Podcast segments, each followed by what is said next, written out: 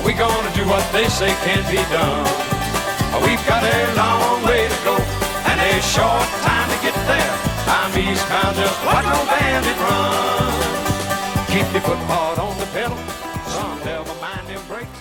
Let it all hang out, cause we got a run to make. Welcome to Highway Freaks Computer Geeks. I'm BriGuy, your host.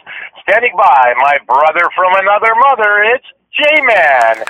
And, of course, that sexy November centerfold of the month, Will the Thrill. And tonight's special guest, we have Jack Forbes from Cartersville, Georgia, a former paramedic. And he'll be telling you everything about the Narcan kits from a follow-up from last week. So first we'll start with Jay. How was your week, Jay? I'm just getting back to work. Other than that, it's been great. Other than all the snow. I can live without snow. But we all got to shed a tear because Zephyr is not with you. No, that's Zephyr. Sad. Oh, she's going to cry. I'm going to cry. That's really sad. She's taken over. She's probably beating the hell out of Hongo right now. So do you want to tell our freaks and geeks out there why Zephyr is not with you? Zephyr, choose rocks. Don't ask me why she choose rocks, but she choose rocks. Wow. And why did she just like tennis balls? She'd rather chew rocks. You can give her anything to chew on. She'll chew on a rock. She prefers a rock. Well, prepare for large vet bills, my friend. Gosh, she's a female. Why would she listen? Okay. Right. That's true. I don't either. That dog's never listened to me since the day I got her. Well, maybe for one day. Yeah, but you don't want to compare a dog with an ex-wife. Oh, God, I do all the time. That's why I'm always in trouble. Don't get me started. There we go. So, Will, how was your week? You've got your computer chair. Your ass is nice and comfortable. We've established that much from the last two podcasts. You've got great... posture, and what's going on with you, buddy? Just been busy getting ready for next year. Got a couple of things from our federal government. You know, I've kept myself pretty busy, but it's been a really, really good week. It really has been. Now we wanted you an update on your mom. She had a fall, and a lot of freaks and geeks have sent some emails asking how her health is. Can you elaborate? Well, she went to the hospital and found out that she tore a ligament. So she is now in an air cast. Oh, wow. Yeah. Yeah. Your mom has had some really bad falls. She told me one, and it's not funny, but I mean, I guess maybe there's some humor there if I shared it with your mom. She actually had a terrible accident at her yard at her work last winter in an outhouse. Yeah, that is horrible. That is so bad. That was because of ice, I believe. Yeah, exactly. She went down. Yeah, she sure did. So anyway, we'll get to our special guest. I also want to say that later on, we have another special guest, and no, it's not our It Girl. We're actually in the process of finding a new It Girl. We'll get into that a little later in the podcast. No, we actually have a former drug addict, we'll use the political term correctly, by the name of Josie out of New Brunswick, and she's going to come on and tell you her story and how these Narcan kits actually saved her life. So, without further ado, Jack, we talked earlier about these Narcan kits, and I'm sure the freaks and geeks want to know an update of what these things are about.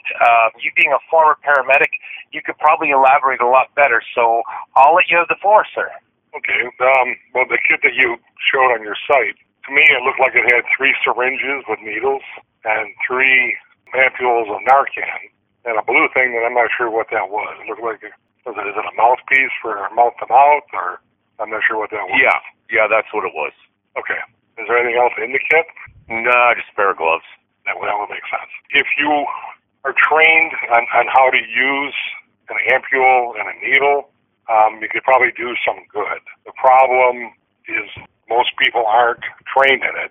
And breaking open a glass ampule, it's very easy to cut yourself, number one, even through a glove.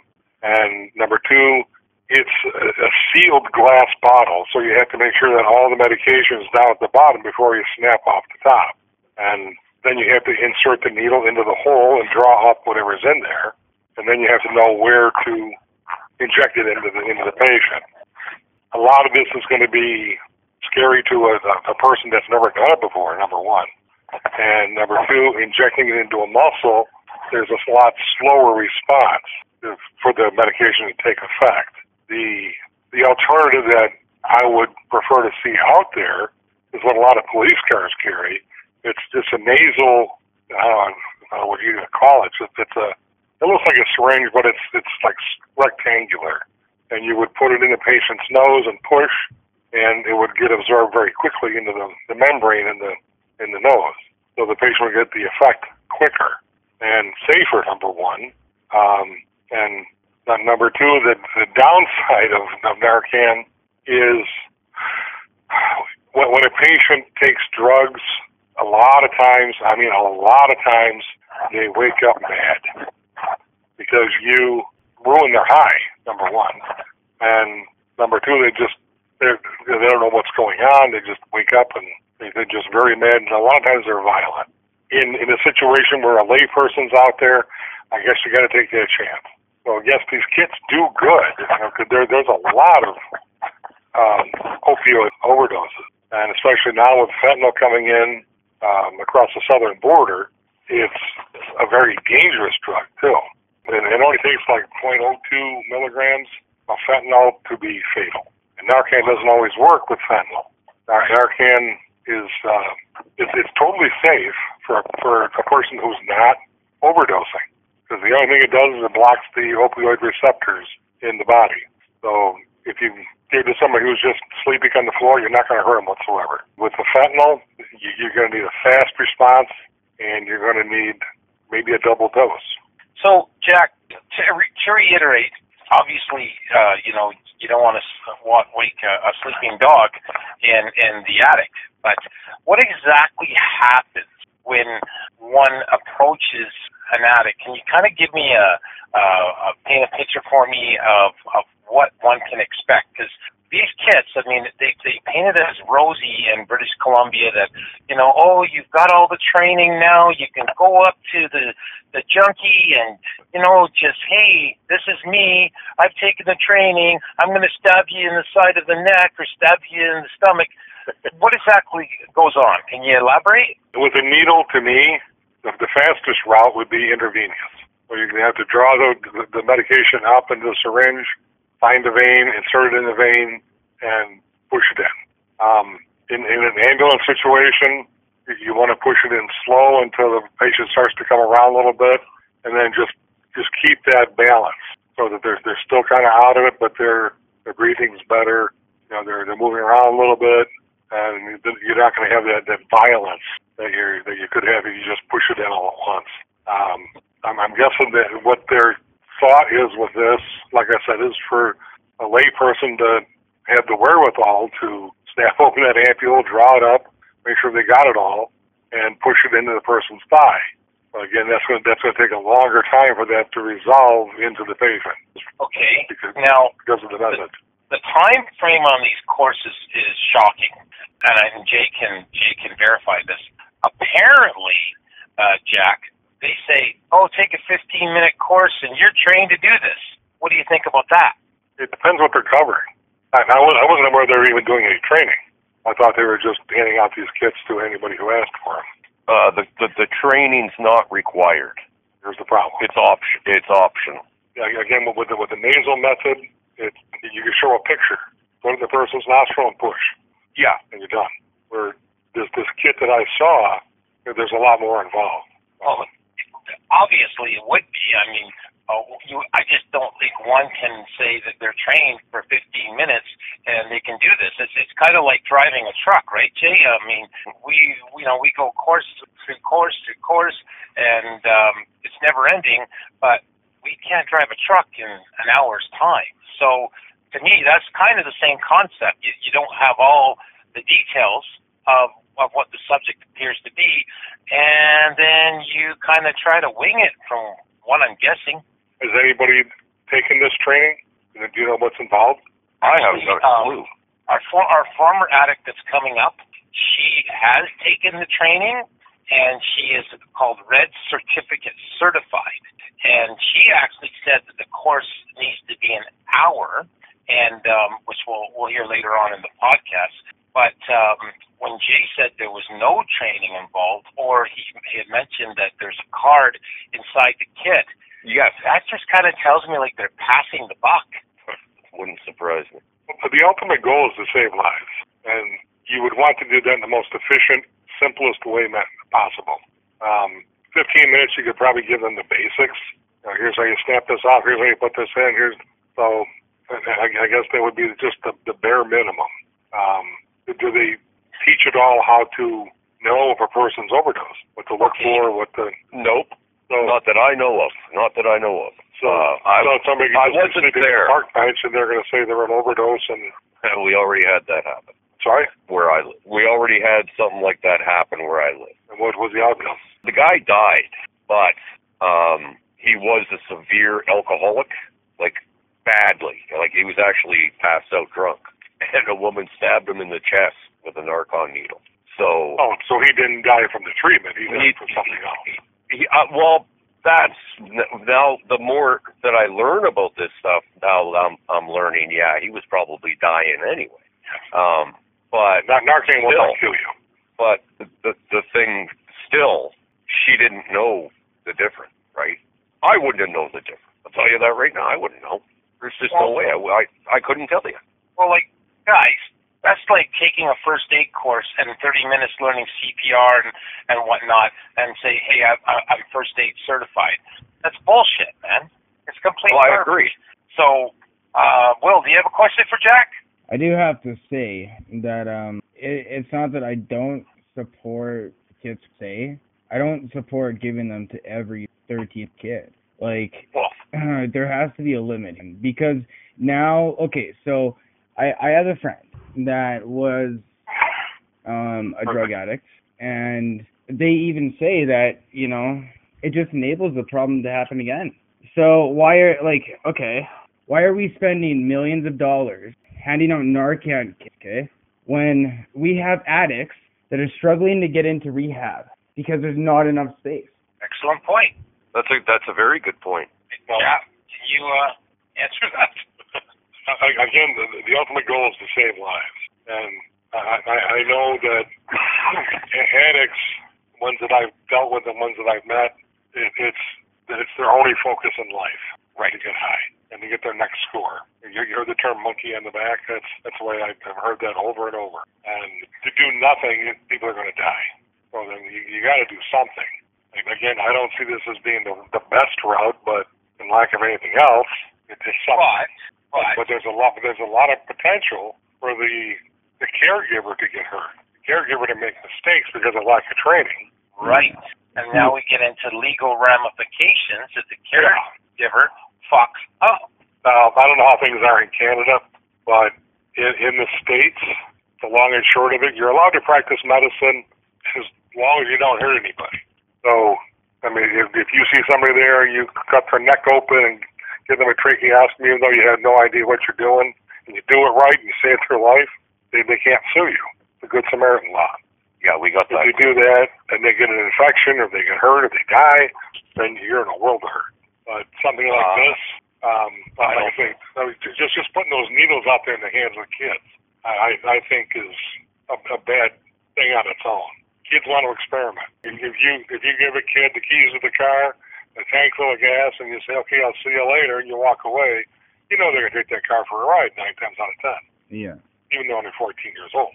Well, the thing I think said originally, if they would just take out those needles and those ampules and put in a nasal form of that, I think you see a 1,000% improvement. Patients going to respond faster. It's easy to give. Almost zero chance of harming hurting somebody. Well, the biggest fear I would have, using a needle is getting air in that shot, unless that's a myth. I don't know.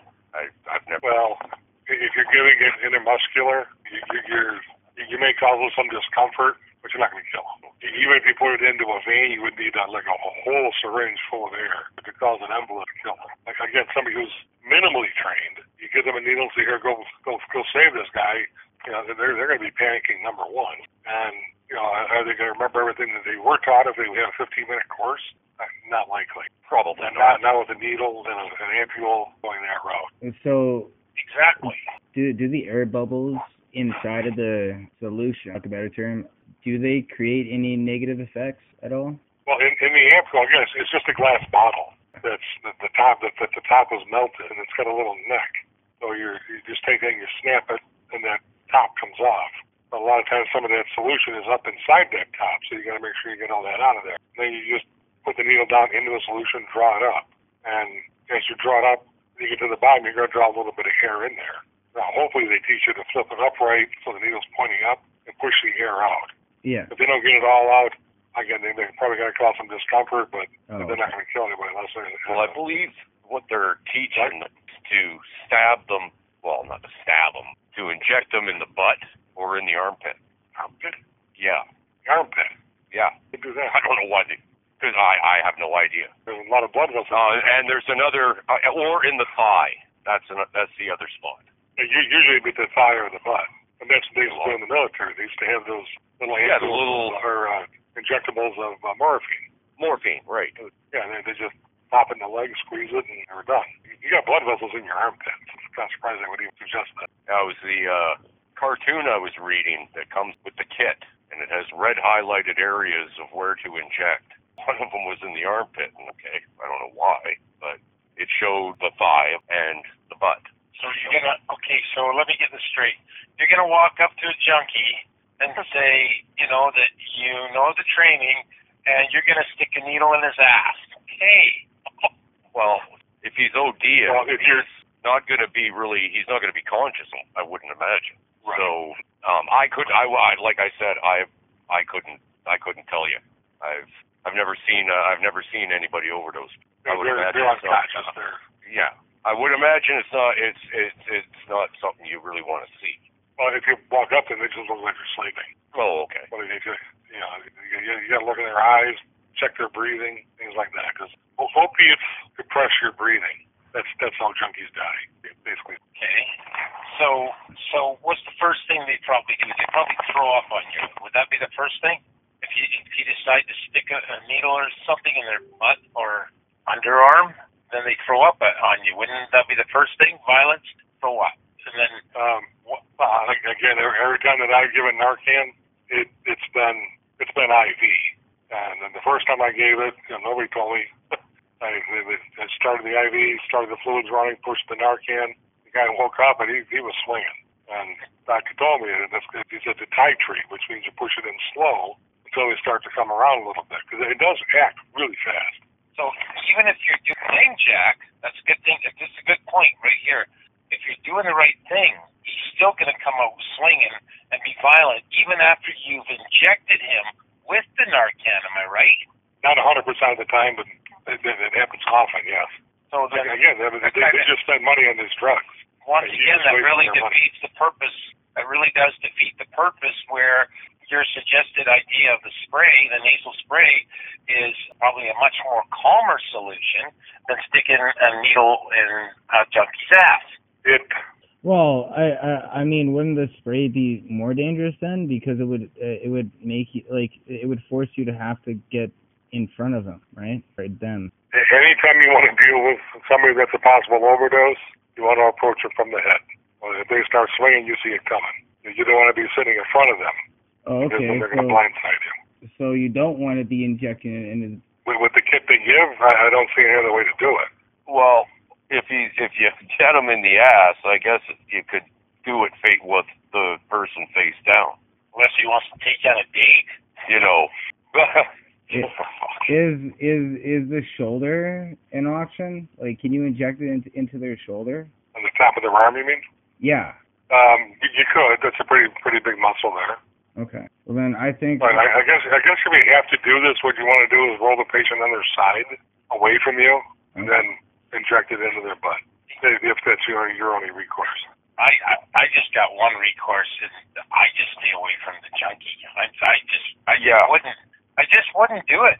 Sorry. I'm sorry. I know this, that's not cool to say you wouldn't save a human life, but there's certain ways I'm going to save a human life. As a truck driver, I've come across people that have been car accidents, and I will get my ass out of a truck, and I will go to that person, and I will certainly do what I can to get him out of a burning car or, a car that's on a cliff or something.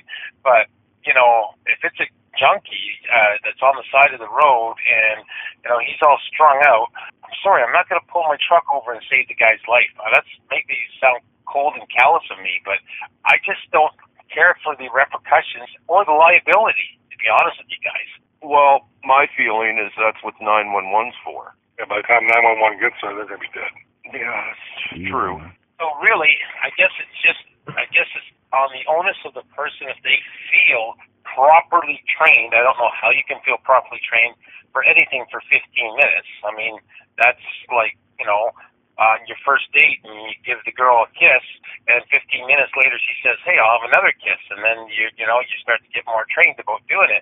But if you kiss the girl, and she goes, well, I'm just using an analogy, right? I never needed training to kiss, man. Okay, I'll ask your ex-wife that when she comes on the podcast. Oh, why you look at my cheek? I'm dead. The bottom line, guys, is like you got to feel confident in what you're doing, and I think a 13. 14, 15-year-old, I don't think they would have that confidence to be able to do that. Now, that's probably one in a million. I mean, the gal that's coming up later, she has done it. She has done it many times, and she'll tell you that. And she feels very confident doing it. But you know what? I would definitely not be one of them. And I'm sure your daughter, Jay, would not be one of them either, from what you tell me. Well, one, there's a huge fear factor with her. And drug addict. And that goes back over the years. And I'll get into that later. She's been around it since so young because of Deb's business in the town was that we lived in. They were everywhere. And they terrorized all the business, And Caitlin was just really little. And she's seen it and she knows what drugs do to you. Like, I don't even have to worry about her. She's seen what it does. She won't have anything. You got to worry about the voice.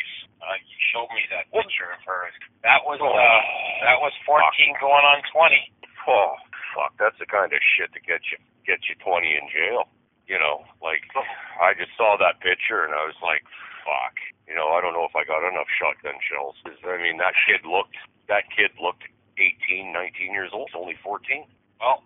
They seem to mature more now than they ever have, and that's why I guess they're doing this, Jack, because these kids are experimenting with drugs and sex way earlier than we did as teenagers, and this is why the problem comes about, and the drug problem is getting worse, way worse. I can tell you, in my wife's family, we've lost a couple to overdoses. Some of the kids' cousins. So I think it affects everybody. Every family's probably had it. It's kind of like cancer or diabetes, which I talked about last podcast. It's like it's just become a real epidemic, and they're trying to put the onus on the kids now to have that responsibility, and that's where a lot of us have the problem. They shouldn't have that responsibility at that age, right? Well, are they just handing these things out, or are the kids asking for them? No, they're giving them. They're giving them out. They give a demonstration. It's just willy nilly with needles. With needles, pretty much, yeah. They give a demonstration. So there's a known drug problem with all these kids, and they're handing out needles. Yeah, see, that's my point too. I have a huge fucking problem with that. Narcan came out a while ago, and now. It's just, like, I have so many friends that have died because they haven't been, like, they couldn't get into recovery time, right? So, like, I'm kind of curious as to why they don't, I don't know, implement programs into the schools or start facilities just for addicted teens or something, Well, there's a few of them at my daughter's school. I found that kind of shocking. Hmm. A few kids, or there's a few programs? A few kids hooked on dope. Yeah. Oh, yeah. And how they're getting it, hell if I know. Yeah, and see, there should be more programs implemented to try to curb the issue. I agree with, you don't want to see a 14-year-old kid die, but, then the bigger question is, has society really gotten to the point where we have to worry about our high school kids overdosing? Man, I'm going to tell you something, and this is a fact. I know it. I know the girl. Actually, I think she's doing very well now. When she was hooked on heroin when she was 9 or 10 years old, and the reason she ended up that way because her heroin addict mother wanted somebody to get high with. That's how it all started. That's it's sick. Now, apparently she's doing quite well. She's got to be in her mid-20s now.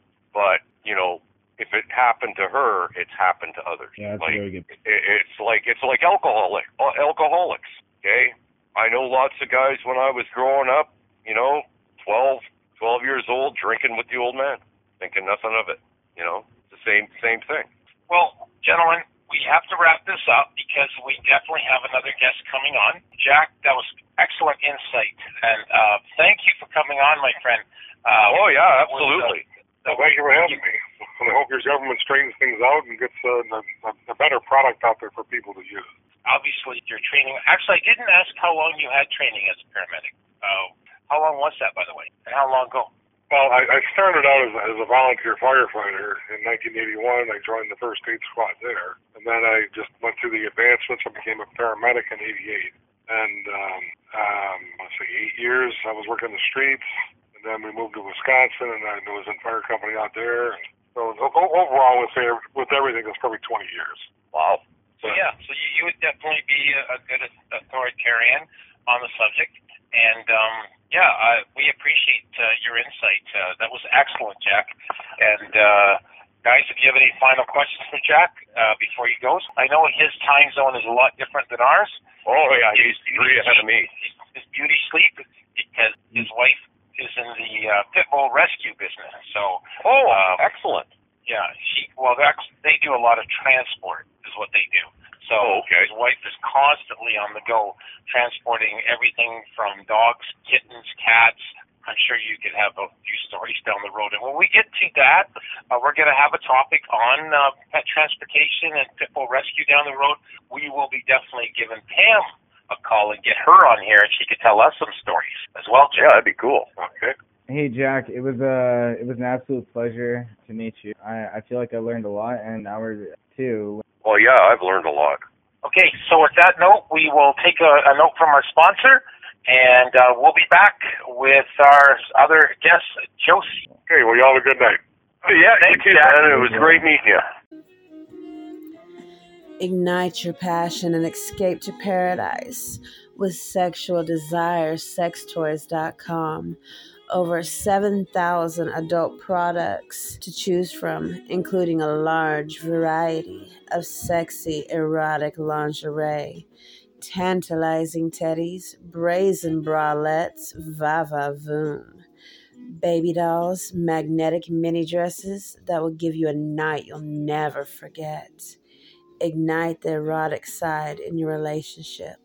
Sexual Desire Sex Toys also has his and hers naughty board games, luscious lubricants and creams, or walk on the wild side with our anal and bondage fetish items. Paddles, masks, blindfolds with wrist and ankle restraints, and much, much more. And don't worry, we have discreet shipping and amazing 24/7 customer service and safe payment processing. Ignite the fire within you tonight. Visit sexualdesiressextoys.com. Okay, so we're back, and we have another special guest on this follow-up from the Narcan kits that Jay 14-year-old daughter brought home just a few days ago, and that's what we're doing. We're doing a follow-up, kind of the pros and cons of the whole thing. And standing by, we have Josie. She's a former addict, now rehabbing out of New Brunswick. First thing I want to say is I'm very proud of you, Josie, and congratulations. That is a big step. So maybe you could tell our freaks and geeks what exactly your history is of drugs and whatnot. So I'll let you go ahead. Okay, well, I'm Josie, and thank you for letting me come on today. And, well, I'm a recovering addict. I've been sober for 6 months and 20 days now, and I have used and abused drugs for a long period of my life. I started opiates when I was 12, and it progressed into other things. And after I had my children, I went through a bunch of abusive relationships, and that caused me to lose my children in the process. So after I lost my children, I went down to the bottom of the barrel in life, and I felt like I was worthless and had nobody or nothing, and I turned to fentanyl. And when I was doing fentanyl, I obviously had horrible experiences along the way, and I've had many times where I have been OD'd and had to have been Narcan. That's me, and now 6 months sober off of it, and I'm here today talking about it. That's impressive. Yeah, that's awesome. Congratulations. That is. That's very impressive. Thank you. So, I was... I'm sorry, Josie. So, can you tell us some of the experiences that you had as an addict and why you know, there's definitely a better way, and, you know, just to let people know exactly kind of the lives of what an addict goes through. Can you elaborate on that, or do you care to? No, I can for sure. Every addict is different, so I can't speak for everyone, but I can speak for myself. Being an addict has been one of the biggest struggles, and, well, honestly, it's been the biggest struggle in my life, is trying to get myself back up and building up my strength to even my, what you want to call it, not my strength, my mindset to come out of that dark spot and realize that my life is worth so much more and that I am worthy of a better ending. So I don't keep myself in that area of sad, depression, not caring, feeling like I care if I live or if I die. And it's been a struggle, and I'm not going to lie. And as I'm sure any addict can say, that they have their ups and they have their downs, and they have moments where they feel like, you know, they're going to get through it, and then they fall back down and get right back in it and relapse, and it's just a big vicious cycle. But a life of an addict is definitely... It can be a lot of different ways where, you know, you have to get your drugs and you do whatever it takes to get it. And I'm not speaking for all, but not all addicts are violent. Some have morals in a sense of addiction, and they do things that they're not proud of, don't get me wrong, and stealing and hurting people. And yes, there are people that do that. But again, like I say, I'm not one of those ones. I was the addict that had the home, and I would allow all the people that had no home, that were lost, just like me, into the house to give them a hot, warm meal and a nice, safe place to sleep, and to help them try to build their confidence up, to help them get off the drugs. Even though I was an addict myself, I still always believe that everybody is still a person at the end of the day, and they all deserve a chance to have that ability to either grow or stay where they're at. Okay, so Josie, you said that you were helping addicts in your house. I kind of would, correct me if I'm wrong, it probably backfired a few times on you, didn't it? Oh, 100% it backfired on me, more times than not. But at the end of the day, I still can say that I did my damnedest, even as a fentanyl addict, to try and help the people that were around me in my everyday life, to try and at least make addiction and drugs a somewhat, not enjoyable, don't get me, that's not what I'm trying to say, not enjoyable, but a livable, to the point where people didn't want to kill themselves, or people didn't want to feel that sadness. I guess a home to show them that there's still hope and that people do care and that there is still good people in this world. And even no matter what the shit, like all the shit they've gone through, that there is still somebody out there, no matter where, that they do care and they do want better for them, and that they hope and pray that they can move forward and they can level up and get their kid back, or they can, you know, go back and get their dream job, or they can do whatever it is they're trying to do, because we all do, at the end of the day, still have dreams and hope. Even addicts, we still have that. And that's true. But getting back to these Narcan kits, because I know it hit a sore spot with you, and, you know, you definitely voiced your opinions to me when we had talked last night. And, you see, Jay's 14-year-old daughter came home with this kit, and from there, this is where it escalated. And Jay was incensed to be very nice about that, about the fact that his daughter really basically said, "Dad, what do I do with this?"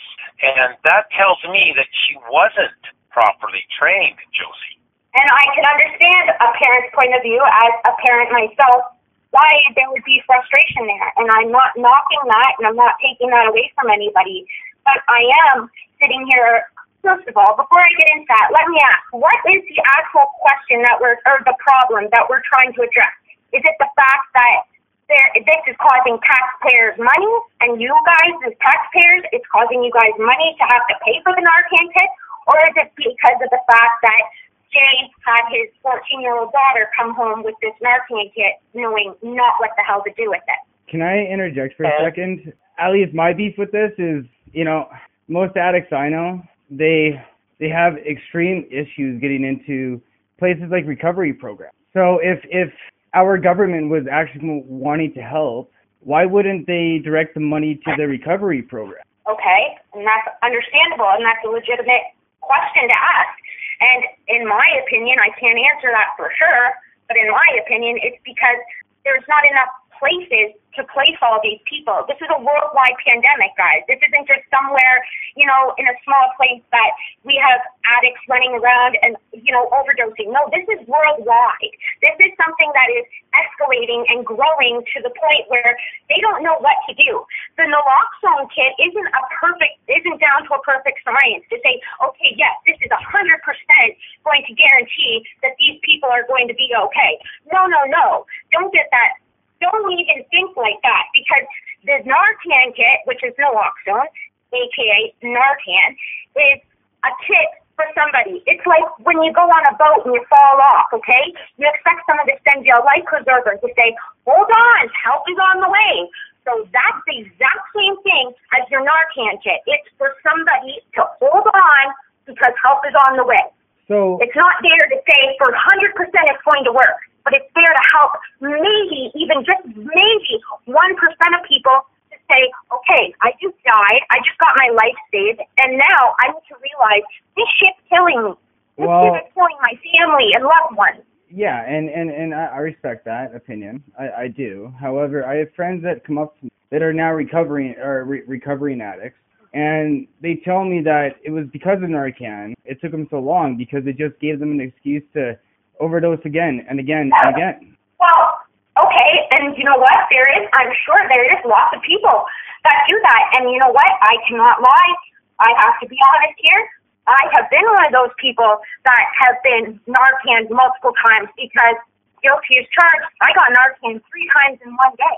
Right after I got Narcan, I went and did fentanyl because from my experience, I'm sure you guys have never had it, but when you get Narcan, it takes all the drugs out of your system. So it sucks all of everything out of you. You become completely sober. You become sick. You get shit your pants. You puke.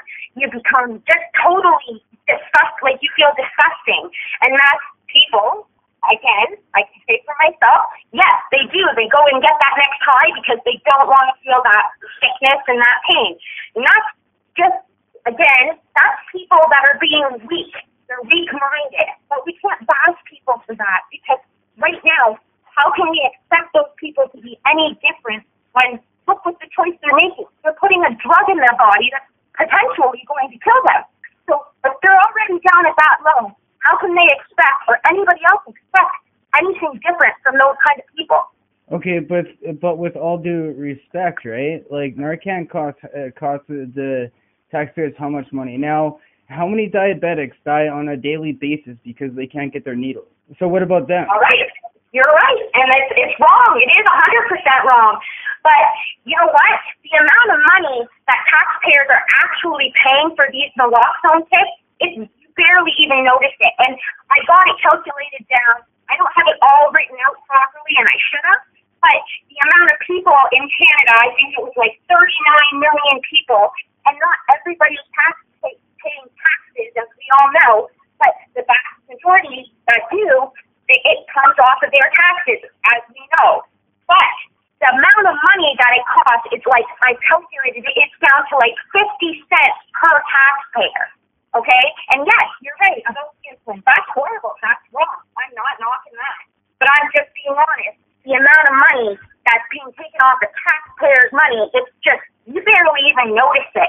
If it's going to save a life, how can you put $1 to a life? Okay, yeah, but in the same sense, it would cost less money to invest diabetics needles as opposed to the actual naloxone medicine. So I'm not putting money over life. I'm just putting logic into this, right? And like, I really hope you don't take offense to any of my questions, because our job right now is to give you a platform so that we can address this issue, right? Absolutely. And I'm not taking any offense to any of it. I'm not at all. Well, for me, I mean, I'm learning. I'm learning. I didn't even know about this shit until Friday. Exactly, and I can understand as a father being concerned. But I have learned something. Well, because I know how 14-year-old boys are. They were dumb as a post when I was 14. Right. Right. Still dumb as a post. And I'm going to tell you, I would have, like I said to Brian and Will, me and my friends would have been whipping them at each other. We would have been walking dartboards. Chasing each other with them and stuff. You're goddamn right.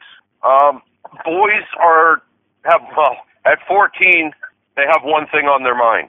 You as a woman, that was at one time 14, knows. They're dumb as a post. Absolutely. They're immature. Okay? Right. Now, I just learned today, like actually a few minutes ago, there's a nasal. Why not go that route? There's three different ways to administer the naloxone, okay? And there's needle, which is like the one that your daughter came home with.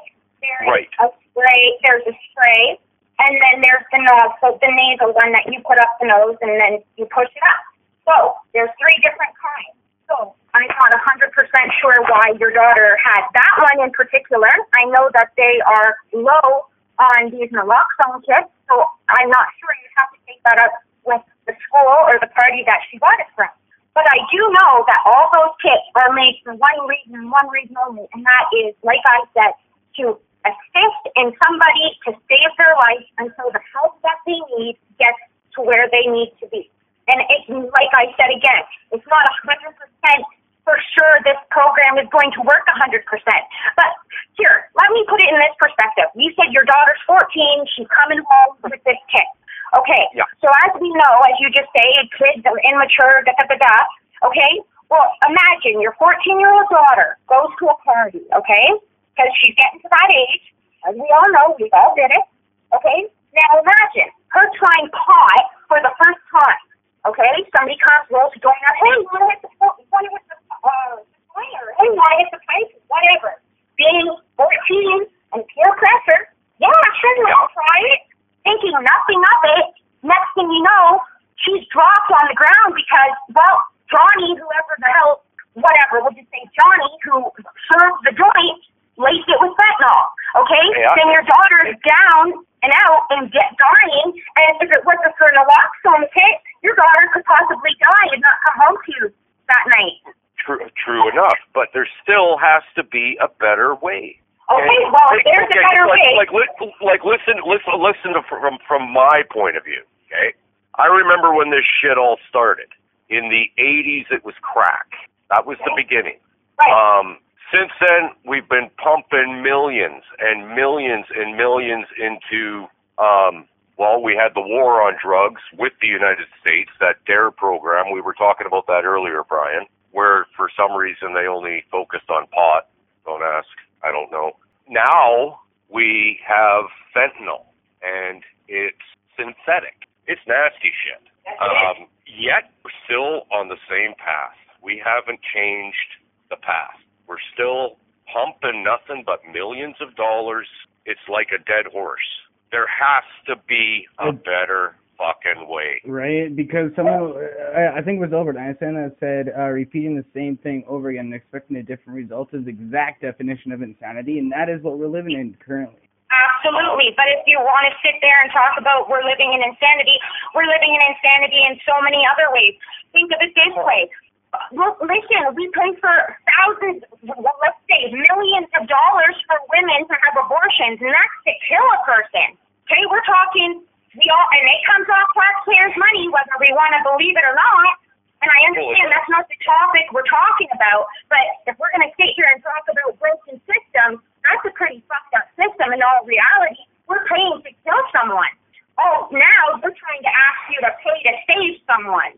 Yeah, well, when I said insanity, I was referring to the overall state of how society is in currently. Absolutely. But as we all know, history repeats itself.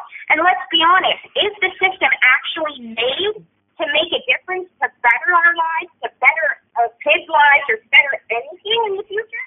Or is it really just made for everybody to just go around and make their money and just keep to themselves and not care?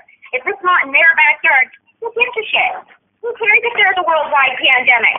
You know, people aren't going to care if it's not affecting them and theirs. I'm sorry, I'm just going to interject one more time. I'm going to say this. I do support naloxone for saving lives. However, I don't support putting it in every children's hands. Like, let's help them out of this. Let's not give them an ability to be like, to say, hey, you know, I can take over the recommended dose now and I don't have to worry about it. Let's actually do something about this.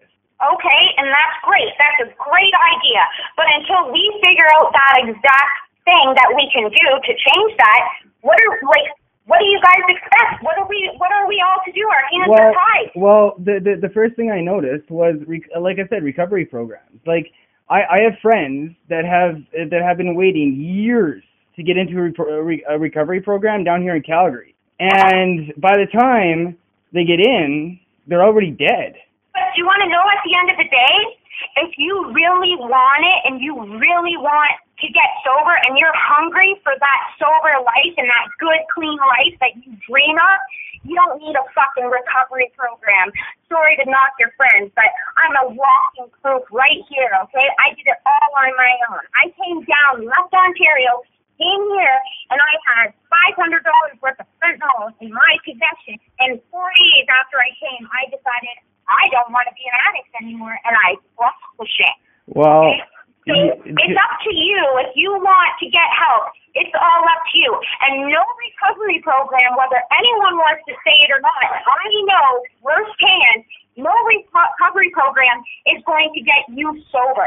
Yeah, they might give you those guidelines and try to help you along the way and address certain issues, but let me tell you, it's all up to you and how bad you want it. And if you're waiting for a recovery program, well, then I guess you're going to be waiting a long time.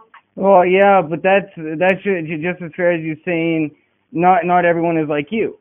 Exactly. Not everyone is like you. Not everyone can do it themselves by doing cold turkey. Some of them need help and support. Hang on, guys. Hang on. We got to interject for a minute. It is a choice, and actually smoking fentanyl is a choice, too.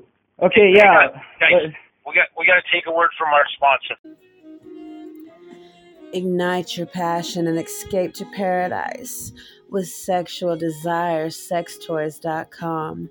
Over 7,000 adult products to choose from, including a large variety of sexy erotic lingerie, tantalizing teddies, brazen bralettes, va-va-voom, baby dolls, magnetic mini dresses that will give you a night you'll never forget. Ignite the erotic side in your relationship.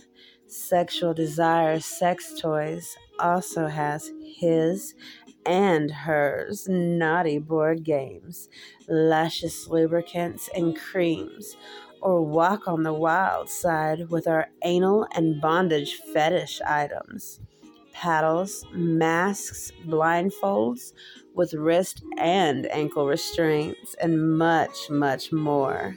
And don't worry, we have discreet shipping and amazing 24/7 customer service and safe payment processing. Ignite the fire within you tonight. Visit sexualdesiressextoys.com. All right. By the way, hold on a second, Josie. How many years clean are you? I'm only 6 months and 20 days today. And you did a cold turkey? Yeah. Oh my God, I'm proud of you. Good for you. Holy fuck. Good for you. Man, you are literally one in a million. Don't ever give up then, okay? If you can get through that, you can get through anything. Amen. Right. Yeah, well, I guess hitting the Narcan 3 times in one day and realizing that I want to live and that I believe that I need something better, because death isn't really what I want. It's what I thought I wanted, because I thought all the pain would just go away and it would just fuck it up. But once I realized and I was actually dead, and then I came to, and it was, wow, Chanel, this is the 3rd time you've been Narcan today. What the fuck are you doing? And I realized, what is this? Like, I'm not feeling better, even though I'm dying. I'm still awake. I still wake up. So that means I must not be meant to die. I must be meant to push on, and there's something better and something bigger. Have you taken care of that issue? That was bothering you? What's that, sorry? Have you taken care of that issue that's been bothering you? Well, I have a lot of issues that have bothered me in the past bit. So, no, I'm learning throughout this journey of being sober, because I haven't been sober for a long time. And now that I'm sober, now I have to address my life problems, my things that have happened to me, the abuse, the sexual assault, the pain and the suffering and the PTSD. It's just all coming to me now, right? And that's the problem with me. Well, I escaped my reality with drugs. Huh. Well, I'm just going to say this now. If there's anybody that's currently bugging you, just send a message to Brian, and I'll help you take care of that issue. Thank you. I appreciate it. I really do. Will's a professional hacker. He tracks down pedophiles. Perfect. Good for you. I'm happy to hear that. I beat pedophiles up, so now we're on the same team. Hey. Good. I hope you're getting all this, Will. I am. Good. Excellent. So, for our freaks and geeks, I mean, you said this is a long journey, but you never actually, I don't know if they mentioned, did Josie mention her age, guys? No. Did I miss it? No, she didn't. Okay. How old are you currently? I just turned 30 on November 1st. Okay, and you said you started when again? What age? I started narcotics, so I started with oxycodone when I was 12. 12 years old. Okay, that's what I just wanted to clarify that.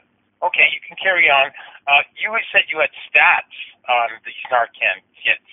Yes, I want to hear that. Lives saved. So what I was going to say also is about the Narcan is, like I said, it's a life preserver until somebody can come and help them, right?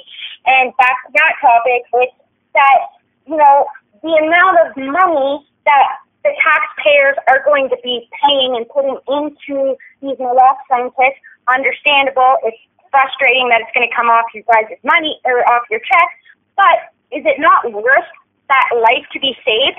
What if it's your daughter? What if it's your mother, your sister, your niece, your aunt, your uncle, whatever? You understand what I'm getting at. If it's somebody that you love and it's somewhere close to home, is that naloxone kit going to be worth that money and taxpayers' money and your money at the end of the day, if it's going to save one of your loved ones? Or is it still going to be a big burden and a waste of time? Well, it's like I said before. To me, probably because I've it's my age, really. It's I've seen this for since I was 16 years old, right? And to me, it's like, and I said it to Brian and Will earlier, it's like trying to fix a broken leg with a Band-Aid. It just seems like an endless revolving door that's going nowhere. And, like, we have these so-called educated people. This is all they can come up with. There's got to be a better fucking way. One, they should not have, like, in the 90s was the beginning of it getting bad because they closed down all the mental hospitals across Canada. But they closed them all down.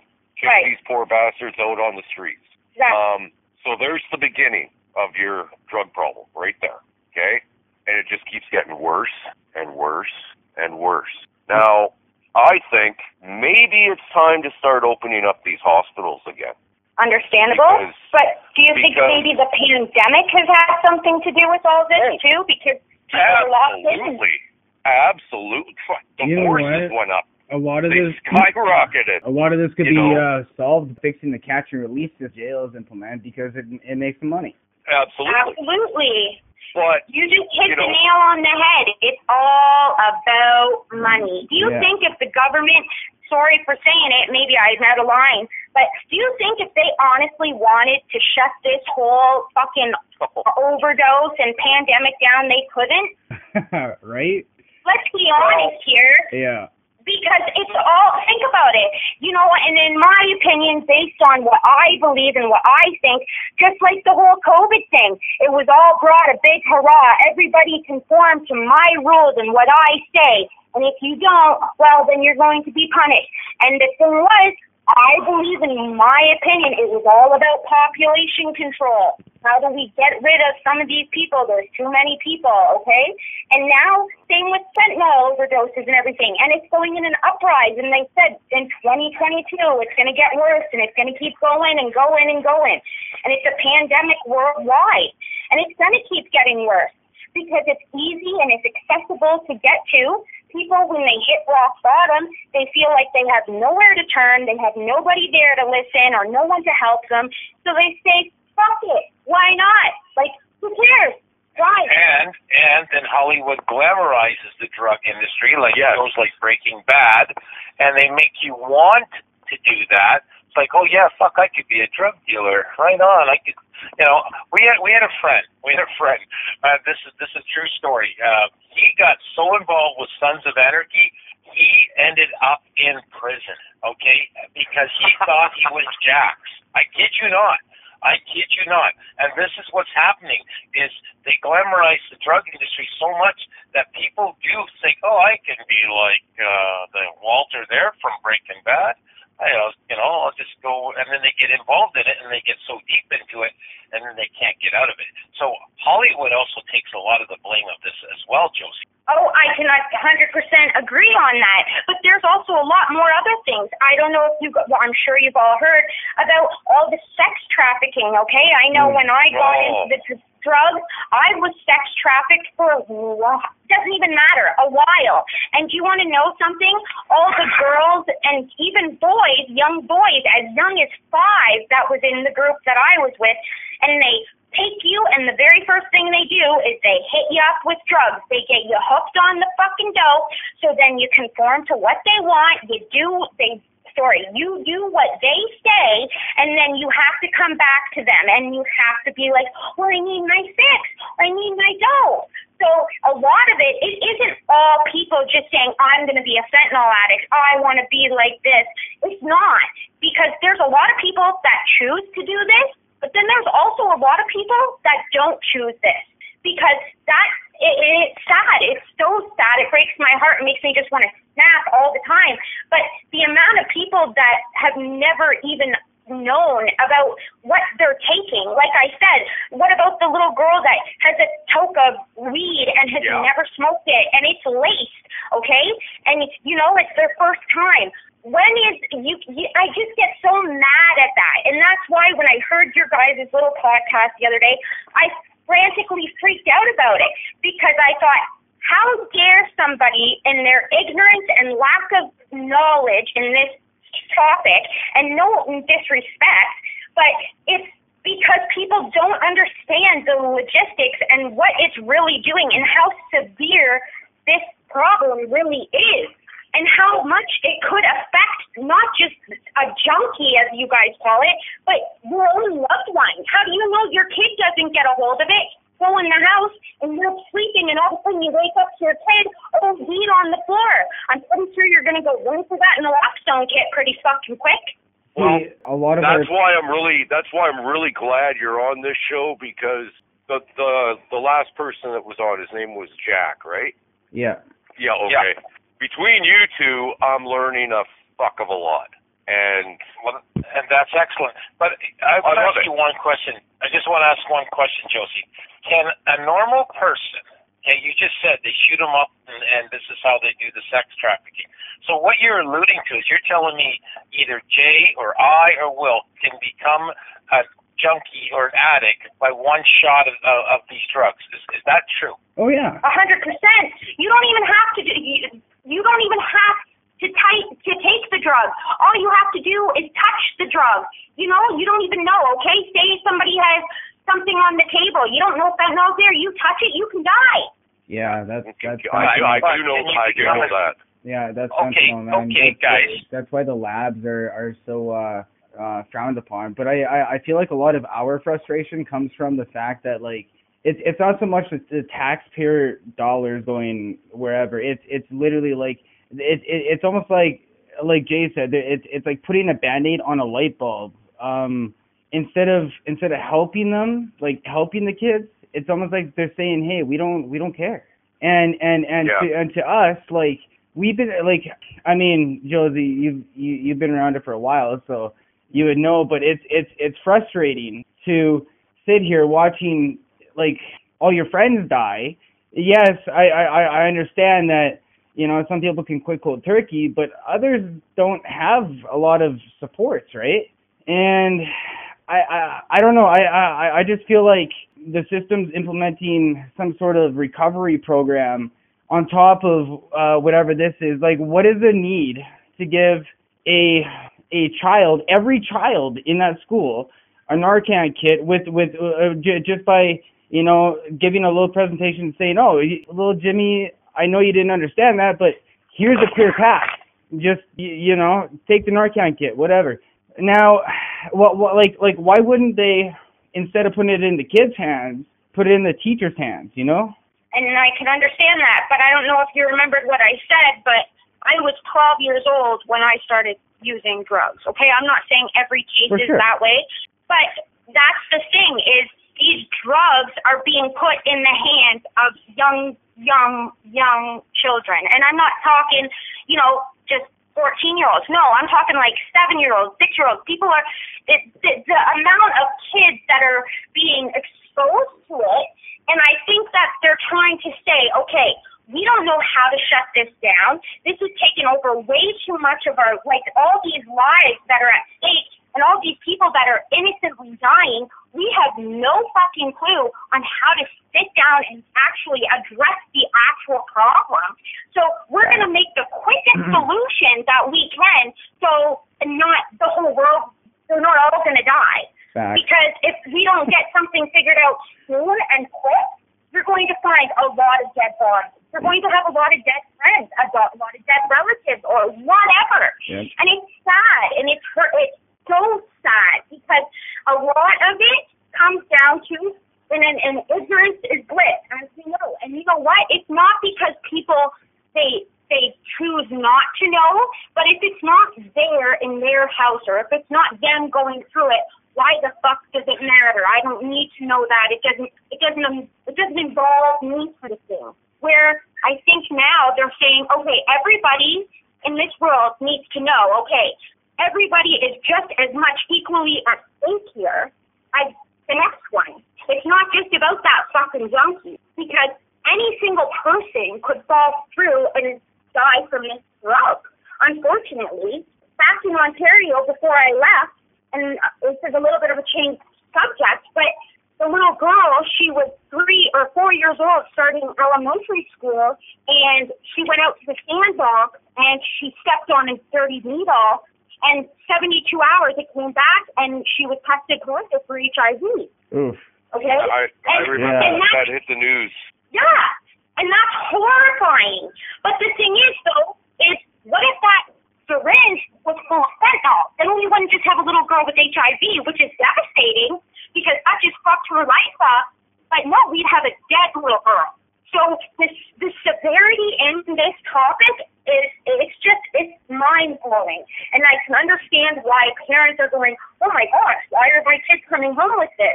But the thing is, at the end of it all, when we were kids, did you go up and say to your mom and dad or each one of you, did you go say, hey, I'm going to go try smoking pot tonight. Hey, I'm going to go take some beer and I'm going to steal your health? Or, no, we didn't. We hid it. We snuck it around. Just like sex, you know? It's for the first time. They don't go expose it. They just do it. So instead of us waiting for the outcome of a dead body, we have that naloxone kit to say, okay, our kid did it. He's on the ground in there. We got 20 seconds to get this naloxone kit into him. At least you have it. You might not need it. Put it in the back drawer. But if you need it, you got it. Yeah, and I think we all understand that. But, you know, like, I don't know how it is down there, but down here, we can literally just go walk into the pharmacy and just grab one for free. They'll give it to you. So 100%. So okay, with that being said, then if the kids wanted them, they could go get them. In fact, I a lot of people I know right now have Narcan kits because of that. Why do you have to push it on the kids? Like, because the kids are the ones that are starting that at that such young age. It's unfortunate, but they are. It's younger and younger. Every year you hear about the kids that are, you know, getting knocked up. Oh, you're in great. Like, you know, their kids are getting younger and younger and younger. Because, listen, their lives, kids' lives aren't the same as they were when we were kids.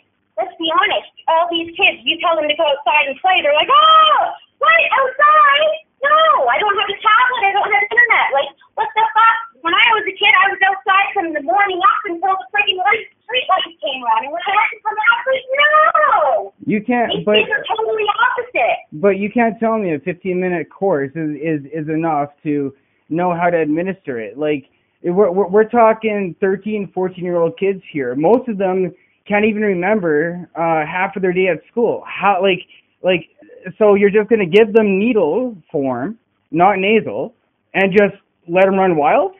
They're going to... Someone's going to get hurt. And I'm sure, and you're right, 100%, and I'm sure there has been lots of people that throughout this program has been hurt, and I'm not going to sit there and say that you're wrong. But you know what? They're hoping that maybe that just one of those kids are going to be able to save a life. Maybe their mom, maybe their dad, maybe their older brother upstairs who got fucked up, and you know what? They got to run upstairs, or they say, hey, Mom, yeah, my brother's upstairs, he just OD'd, and you know what? I have that naloxone kit. I have no idea how to use it to take it, save them. And then she takes it and saves them.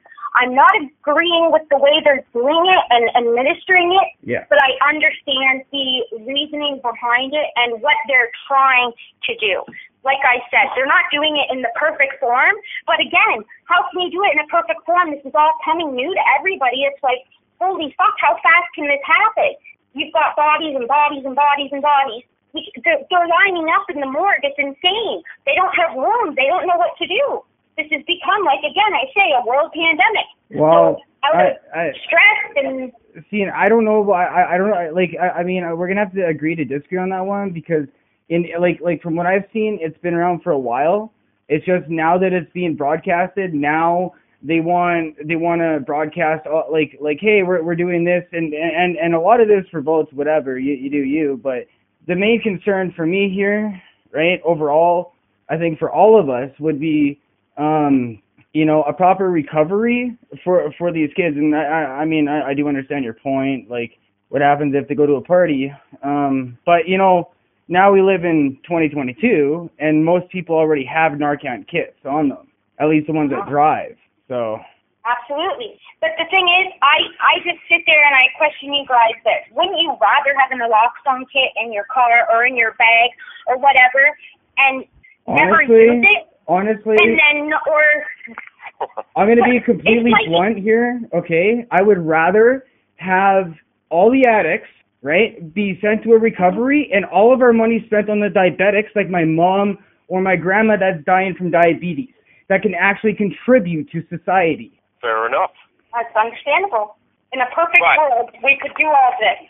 But you know what? The thing is, us doing this podcast, not knocking any heads here, but us making a podcast isn't going to change the world. If we really want to go and do something and make, you know, a change, we have to go to, like, the parliament of, or the, oh, I can't even think. I'm so frustrated. The, oh, my gosh. It's, like, in my head and out there. I'm sorry. You know what I'm saying? The parliament of fucking da-da-da-da. I can't think. Parliament Hill. Parliament Hill, you mean? Yeah, there you go. You got to go there. Yeah. I think it's called the Canadian Government, Board of Health, that sort of thing. Yeah. But here's the thing, guys. Here's the thing. The only problem that we're having and we cannot get over, Josie, and I can't reiterate this enough, it's the needles. Okay? If it was a spray, I don't think we'd be having this conversation. No, I don't think we would. Right? The needles all piss us off. And after talking to Jack, okay, the first thing he said is the word violence. As soon as you come near the junkie or the addict, you better be prepared to duck, is how he put it, because that's what he's a paramedic. He speaks from experience, and he's been hit many, many times and had to duck many times because he stuck that needle where he knew that where it went. But I mean, Jay was saying, "Oh, you stick it in the ass, you stick it up your armpit," and I mean, aside from, you know, that's our problem. The needle. That's our problem. Yeah. Okay, well, understandable. But like I said, I have no idea why they handed out those exact kits. I can't answer that. But I can honestly say that it's just a form, like I said, to help people.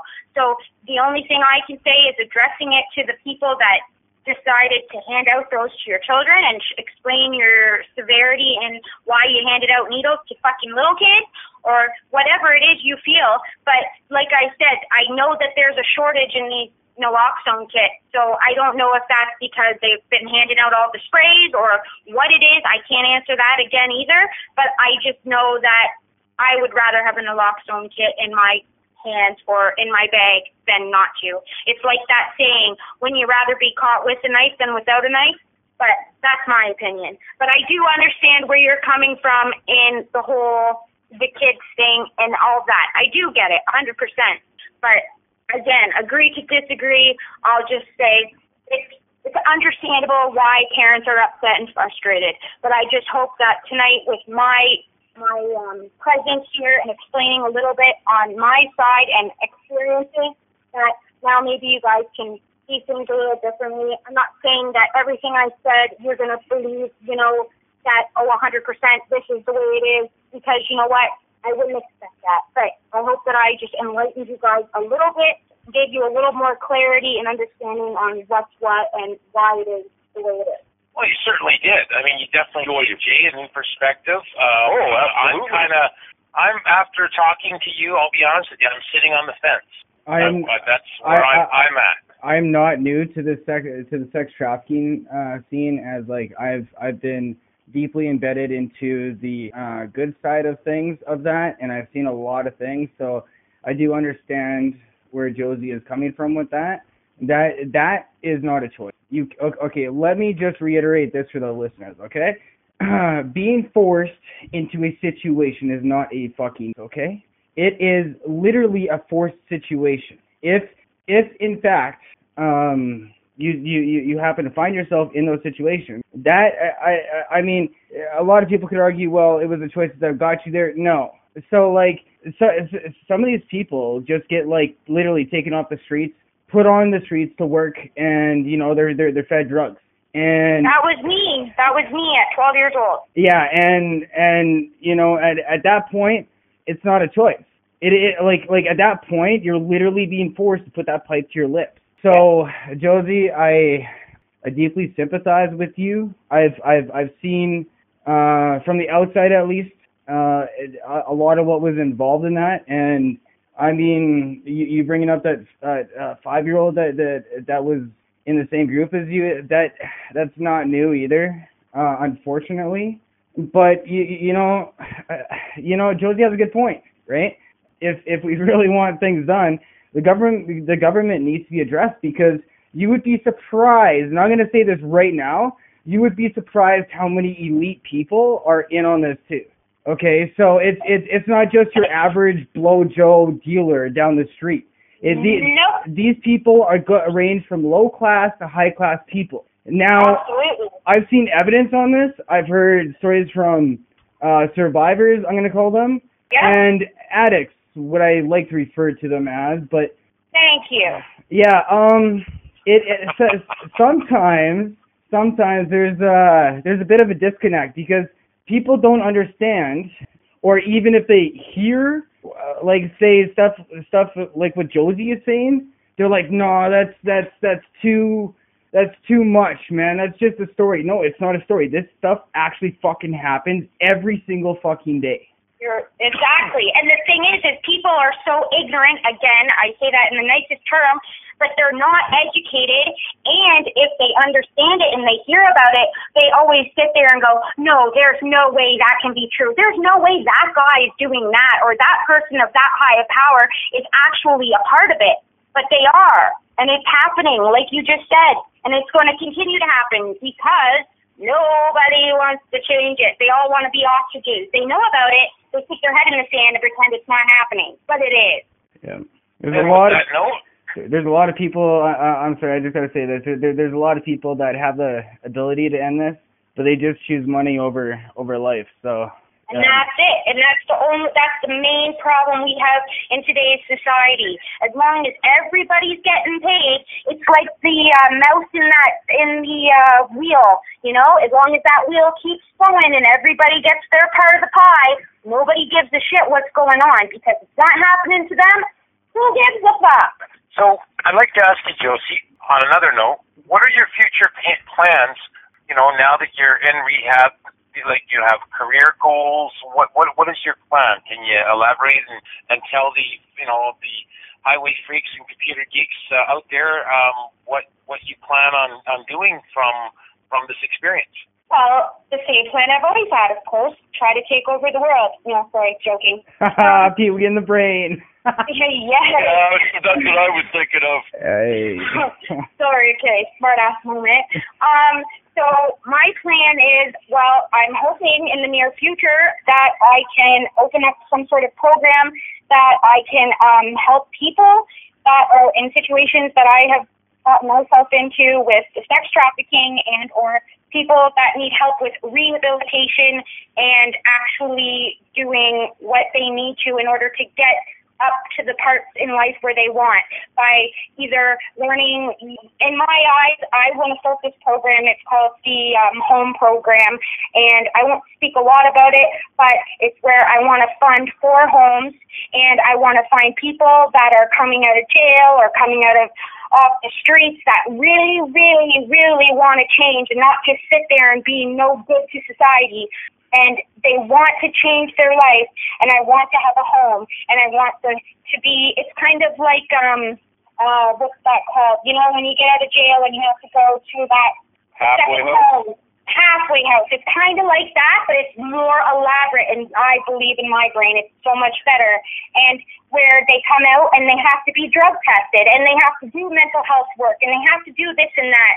And I'll teach them how to grow a garden, how to make a budget, how to do a grocery list, how to clean your house, normal things. And then eventually they'll go from step 1 to step 2 to step 3 to step 4. And my intentions are to help as many people in my path as I can to get a job, to get education, to get their kids back, to eventually getting their own home and to help grow and be the best person that they can be, best mom, best dad, best whatever it is, and work towards their dreams. And that is my true, I believe in my heart, that is my calling, and that is what I've been put on this earth for, is to help as many people and damaged people, I guess I would say, to start healing and to be undamaged. And that is my hopes and dreams, and I'm not going to stop till I get there. So, that's in amazing. 3 words, you'd be like a drug rehab counselor, right? I guess we can say that, but I would say so much more. I'll be like a rehab counselor / get your ass in line counselor. I'm not taking shit from you. You can't bullshit me. Don't come in my program pretend you're not high. I'm going to know it. I'll smell shit a mile away. There's nobody that's going to come in my program that doesn't really want to change, because that's what my program's about. real people that want to put back into society about what they've taken out. And that's the truth. I'll tell you what, and I'll make this promise and pledge to you right here on this podcast. If you do that, we will follow up with you years from now, and we will support you on that. And we will definitely do, like I said, a follow-up with you. And, yeah, what do you think, guys? There would literally be no better drug counselor other than someone who used to be an addict themselves. Actually, you really don't stop becoming an addict because it always bugs you, but I mean, I feel like you'd be pretty good at it. You sound like you have a real passion for it. Thank you. Thank you very much. You do quite well. Thank you very much. This is kind of exactly what I'm talking about. This is what we needed, man. Okay. You're actually trying to solve the problem. Yep. Okay. Nobody else is. And that's what's pissing me and a lot of other people off, because it's, like I said, it's a Band-Aid on a broken leg. There's got to be more of what you're talking about. That's exactly what I'm talking about. I would rather see money going into something like that. Yeah. You know, get the education out there. Help these people. Like, really help these people, not Band-Aid it, because you're not doing anybody any good other than a politician. The only reason they're doing this is there's got to be an election coming up. And that's my honest feeling on it. The only time the government does anything like this is there's an election coming. And that's fact. So your idea I would get behind 100%. Absolutely, no problem. Because it's actually doing something for the problem. Absolutely. And I'm hoping I can actually one day get all the stuff that I need to do that. And I've already gone to the mayor and back where I was in Ontario, and I told him my idea, and he said, "Oh, it's a great idea, but how are you going to fund it? Because you're not going to find anybody that's going to hand you over money to fund all these houses and do this and do that." Of course not, because you want to know why? Because they know it's going to work, and it's going to be. I'm going to be successful, and I'm going to do that, and it's going to work. But you know what? It's also going to take jobs away. Criminals aren't going to be out on the streets. People aren't going to be losing their kids. There's going to be less and less. People don't want that. They like people that break the law, because then that gets them paid. You get them put in jail. You get paid. It's just, like I said, it's a big, vicious cycle, unfortunately, and it's the way the world works. And it's always going to be that way until somebody stands up and goes to the highest of the highest and says, "Listen, fucker, it's not working. It hasn't worked for however many years, and it's still not going to work." Because you want to know why? It didn't work then, so why the fuck's it going to work now? So in order to change that, we have to figure out what the actual problem is in order to figure out an actual solution. So until people are willing to actually put the effort and money and time into figuring out it and figuring out the actual science behind how to do it and the calculations on how much money it's going to be and we're always going to have this problem, and this pandemic is just going to continue to happen. Unfortunately, it's sad, all these innocent lives that we have to lose because people are just selfish. Well, we also have another. There's also another factor that you left out. What's that? And we all, as people, suffer from it. And it doesn't matter what you do, whether you smoke a cigarette, smoke a joint, drink a beer, whatever. We have this thing in the back of our head. It can't happen to me. That's a fact. You talk to, all the guys I know that have drinking problems never would have thought it could happen to them. Absolutely. Okay, and that's human nature. Like, we all have what I like to call dipshit moments. Absolutely. We all have them. Actually, I still have them. Don't we all? It's just mine usually involve my hand getting slammed in a door from the wind or something like that. But when I was younger, it was always booze or pot. You go. So we all had something, like you said. We all have. It's gotten worse over the years. It sure has. Because you did bring up something. Guys, we got to probably wrap this up because Chucky, okay. I'm sure, has got to. I mean, he's like 2 hours, 3 hours ahead. 1 o'clock in the morning there. Yeah, so Okay. Thank you, Josie, for basically opening our eyes, and we appreciate that. Yes, you educated me. Absolutely, yeah. And I love it. Well, good. I'm glad that I was able to do that, and I'm honored for being able to come on this podcast. And it was nice talking to you all, and I hope to speak to you all in the near future. Yeah, maybe then I could get two words in. We're obviously going to have you listening to Highway Freaks and Computer Geeks. I'll send you a link every week. So do you want to be a freak or do you want to be a geek? I'll be a freak. Right. All right. No, it was great. It was great hearing you. You obviously have some passion behind this, and it's a lot of knowledge as well. It was great having you with us. And we'll awesome. We'll have the last word. It was a pleasure meeting you, Josie. I feel like your conversation is going to enlighten a lot of people as to how serious things can get and where everything's at in society right now. So we just got one more thing to add a little bit of humor to the Highway Freaks, Computer Geeks visit number 8 tonight. It's just been completely eye-opening, gentlemen. So I wanted to add a little bit of humor, and then Will, after I'm done, we're going to do the X-Ray, the small-town news. So from Crotch Lake, Ontario, this time, and that's an actual place. You can Google it, okay? People in Crotch Lake, Ontario, my news, of course, are fictitious, but anyway, we're going to do it. Here we go. Okay, so welcome to X-Rated Small Town News, Crotch Lake, Ontario. Apparently, Floyd and Irma are on their third vacation in less than a year. You see, they own a sex shop called Humpty's Pleasure Palace.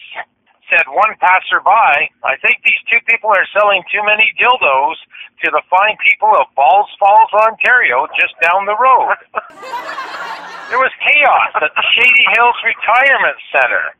Wilma and Stella were quite bored one day, so they threw off their clothes and they got naked, started running around the retirement home. Said Floyd and Steve, "Was that Wilma and Stella? They just ran by." "Yep," said Floyd, "but I think the clothes need ironing." Looks like there's a new RV scene in Crotch Lake. Yep, someone either won the lottery or it's a tourist, said Hugh Janus. Has anyone in town received a brown package from Amazon? Apparently Sparky was eating them, and the package said edible. Female Troop 69 are going to be serving a lot of vaginas, cheeseburgers, and hot dogs next week, along with the home fries. Dessert is Bend Over's donuts and last week's Girl Guide cookies. There was an odd, peculiar smell on the Byers' house last night. Mr. Byers informed Mrs. Byers that she was unburning baby dumplings, diapers, booger rags, and her husband Ned's old used hockey socks in the burning barrel. At IP Knightley High School, they're holding a wrestling tryout once again after last year's WWE-type debacle where Dick Hertz jumped off the high school roof into a pile of hay bales and broke his ball sack. There's a white animal loose behind Haywood Jablomi. It's either a rabbit or an abdominal snowman. Zeke is guessing. Apparently, Bigfoot is also a cross-dresser. Bigfoot has been spotted by Biff, Billy, and Rex at the Crotch Lake Woods. Yeah, I seen him, says Biff. But why was he wearing Mrs. Johnson's big yellow kitty bra? Asked Billy. Finally, the local craft fair had quite the upheaval. I guess Bob Jim got all drunk up with his wife, Misty Sackrider. They were making peanut-shaped candles, big kitty red icing cupcakes, a giant carrot shaped like Mrs. Bobbin's fat ass. This has been Crotch Lake, Ontario X-Rated Small Town News. Oh, man. Oh, fuck. That's too funny. Thank you. All right, so we have a new email, and Will's going to give it out. And we are back on Twitter. Thank you, Elon Musk, our hero. So we are back Twitterized, yes we are, and it's Computer Geeks and, like the and symbol, Highway Freaks, but the computer and the highway, they're both capitals. the highway with the H and the computer with the C. Okay, so if that sounded confusing, my wife always says I do mix my messages sometimes, but that's the Twitter. And what is our email, our new email, Will? So our new email would be highwayfreakscomputergeeks@hotmail.com, capital H in highway, capital C in computer. Okay, and one more note, we have Zephyr, or Bandit and Zephyr's Pity Fund. We are accepting donations, and with those donations, we plan on helping Pitbull rescues in the following months. So keep that up, Freaks and Geeks. Send us in those donations as well. And J-Man, we're going to give you the last word today. One more thing. We are looking for a new It Girl. Okay, we are. So if you guys want to go on this podcast, okay, you can send us a quick audition, a video, if you like, to our email, or you can just put comments on our page that you want to be the next It Girl, and we're basically looking for somebody who's witty, charming, very fast on their feet, and it is a commitment. I'm not going to lie, ladies. You do have to do some show prep for the week, and you do have to have two new topics every week. You can't have the topic of the ex-husband or, the husband not putting out the garbage. It's got to be a completely different topic that our Freaks and Geeks would find very exciting. It doesn't happen often, but I got to eat some crow. I really did. I learned so much that I didn't know, that I thought I knew, but I didn't. I learned so much from these two people. Quite eye-opening. I was very impressed with both guests. Excellent. And we are going to have more and more of those type of guests coming up. So you guys have not seen nothing yet. I am glad that I at least got to say three things. Go ahead. No, on this show. Oh, come on. No. Are you drunk? No. Am I drunk? No. I know, you're drunk with all the kindness that's surrounding you right now. Oh, yeah, all the kindness. Yeah. I'm in Langley. Yeah, and I'm sitting in, actually, I didn't even make it past Ellensburg after tonight. I decided to have some Carl's Jr., thank you very much, and I just sat here and, well, my e-log is clicking at about 2 hours and 51 minutes if I want to go. So, we'll make her to Grand Prairie, Texas. That's where we're going. That's right. We're going there. Yeah. Okay, so we're going back to the life of Jasper Stevenson from book Temporary Satisfaction. Okay, Chapter 3, Trying Times, a Pyromaniac or a Thief. It was that following summer of 1971, I had become a real ketchupaholic, as I was putting it on everything, meat, fish, veggies, stews, and soups, even craft dinner. Mind you, this wasn't the one and only time I recall that I wasn't so fond of the red stuff. I was sitting at the table eating my supper when I placed a very large blob of ketchup beside my fries on my plate, like I always had. My mother had finally had enough of my wasting food and condiments. She taught me a lesson that you would probably consider cruel by today's standards. I was to sit at that kitchen table until I ate up all that ketchup. It follows then that she handed me a spoon and insisted that I start scooping it up to swallow it. There I was, sobbing like a baby, tears running down my face, gagging repeatedly, trying desperately to digest that nasty glob of red goo. Did I learn my lesson? You bet I did, because to this day, I sprinkle ketchup on my own food. When it comes to eating, I'm a bit of an extremist. I was the boy who always wanted the largest of everything, the supersized meal at McDonald's, the largest ice cream cone with 2.5 scoops, the largest steak, and so forth. It would probably come to you as no surprise that I once ate a whole jar of pickles. I became extremely sick and even ended up getting rushed to the hospital. The doctors had no name to call it, so they named it pickleitis. Now, I bet you're thinking, what a real porker I must be, right? Well, thanks to the height on my grandpa and grandma Biddle's side, I was blessed with their biology. Consequently, I've always been able to pull off my height and weight. Let's go back for a minute and talk about everybody's much-loved animal, their family pets. My mom and dad were real pet lovers, so for most of you, my upbringing, we had them as well. I honestly believe if you had a pet as a kid, it made you into a better, well-rounded person later on in life.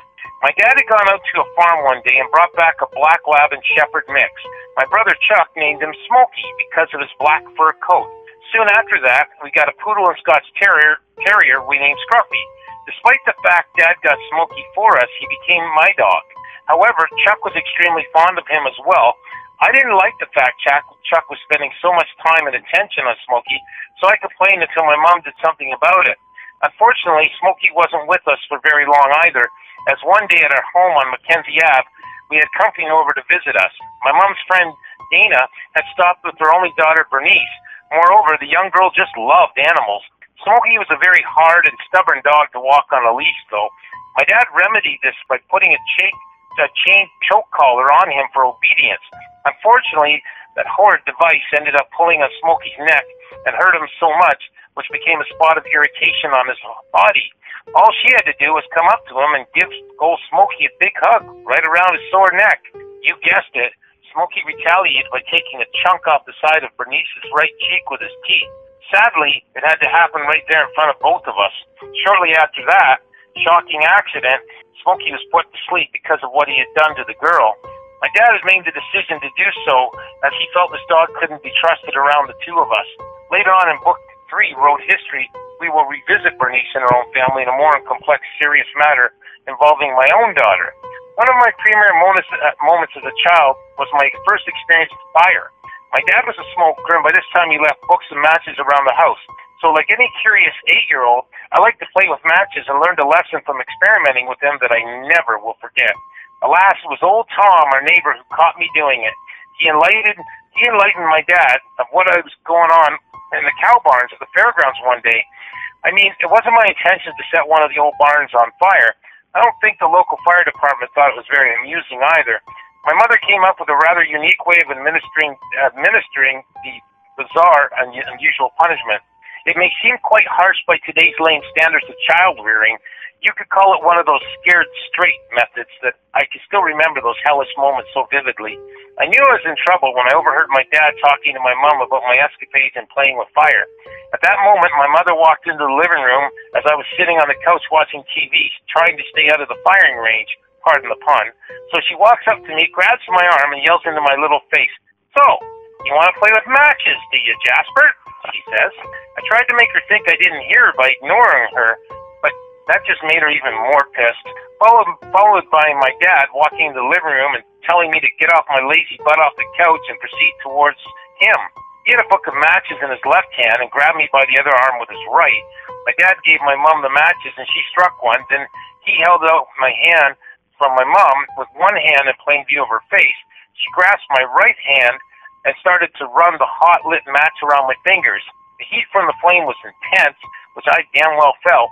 I tried to pull my hand away as my mom struck another match. This time, this one seemed even hotter than the last one. What's more, I started to cry and screamed at her to stop burning my fingers. Now, to my dismay, she continued to strike another match. Suddenly, my brother Chuck walked into the room and panicked when he saw what was happening to his older brother. He was always very protective of me. Even though I was the older one, the roles kind of reversed themselves. Chuck questioned my mom and dad as to what the hell they were doing, was told to go into another room to mind his own goddamn business. He refused and walked over to my mother, who had just lit another match, was proceeding to place it under my fingers. He promptly blew out the match, but my brother was instantly pulled away from me by my father. Again, my mother struck another match, two of them side by side, and again, my brother was restrained by my dad, so he took a deep breath and puffed, aiming for his target. Wow, I can't believe it. Chuck is successful at putting out the matches again, as I looked at him with a sense of brotherly pride. I could plainly see both my parents were getting frustrated by this turn of events, followed by my dad grabbing me by the arm, motioning me into the kitchen, kicking and screaming bloody murder. He proceeded to the stove, dragging me beside him, turning on one of the largest top burners. He grabbed my left hand and placed it just below the burner's intense heat. This was a lot hotter than the matches, and I begged for my dad to stop. At that precise moment, I yelled out, telling him I wouldn't be playing with matches anymore. Looking back on it, that was the only way they made me stop playing with matches. Think about this. If they didn't do what they did, I might have set fire to even more of those cow and horse barns. It's entirely possible I could have even killed somebody in the process. To this very day, I hold no resentment towards either of them. Speaking of criminal acts, I Another major event happened when I was in grade 4 at the time. I stole a bike from the school grounds one day because I hated walking to school, especially in cold weather. This bike just looked abandoned, sitting there unlocked in that bike rack one time, so I merely borrowed it, rode it halfway home, and returned it every school day like nothing ever happened. It was the perfect solution to my lazy walking to school problem. I was quite proud of my sneaky little plan as well, and in reality, I was only saving 15 minutes of a 6-block walk. Hey, but I really looked cool sitting on that bright yellow banana seat, all encased in fuchsia purple. As all easy plan things go, I did my grand theft bicycling. I thought I had it all figured out, especially when I came home from school at 4 o'clock. If my principal ever called, it was me who answered the phone, acting as my very own parent. I lowered my voice as I spoke to the receiver, telling him, "It wasn't my son who stole a bike. In fact, I don't know what the hell you're talking about." Yep, that was a great idea. How could anything go wrong? I would own that bike forever, right? Well, it would have been, except I forgot about possibly falling asleep on the couch while watching Gilligan's Island one afternoon after school. The news prompted my program because of the news events. In this year of 1971, it should be noted as Canadian events and both news events in the United States were going on. Here in Canada, Prime Minister Pierre Elliott Trudeau would marry Margaret Sinclair. She was a Canadian author, actress, professional photographer, and a former TV talk show host. She is also a social advocate for people with bipolar disorder, as she was diagnosed with this herself. The Toronto Sun will begin publication and forever hated businessman Harold Ballard, who gained control of the Toronto Maple Leafs.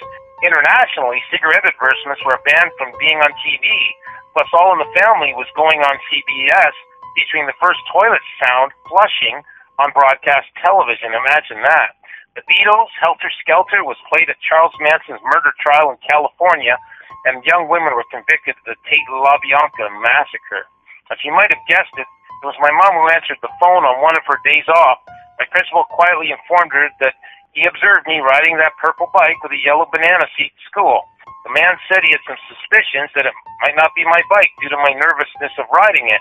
My mom and dad just didn't ground me and send me to rooms like today's lenient parents. Oh no, they needed to teach me a real serious lesson about stealing that I would never forget.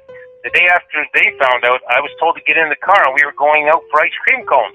Sadly, I grew up with a kind of naivety of what was going around me.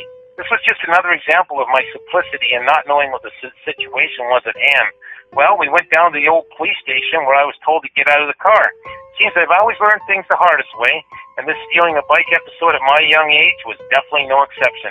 My parents had convinced Stockwood's finest, the men in blue, to place me in a jail cell for half a day, which so happened to be at night. It was more convincing that way for me to get this kind of treatment. This was a prelude to what I could look forward to should I decide to steal again. I can tell you I was scared straight for a while anyways. That is until the catering money theft caper. We will sign off until next week, and we will say a fine good night to all the freaks and geeks out there. Hope that they enjoyed the show. And any comments, send them our way. We'd love to hear from you.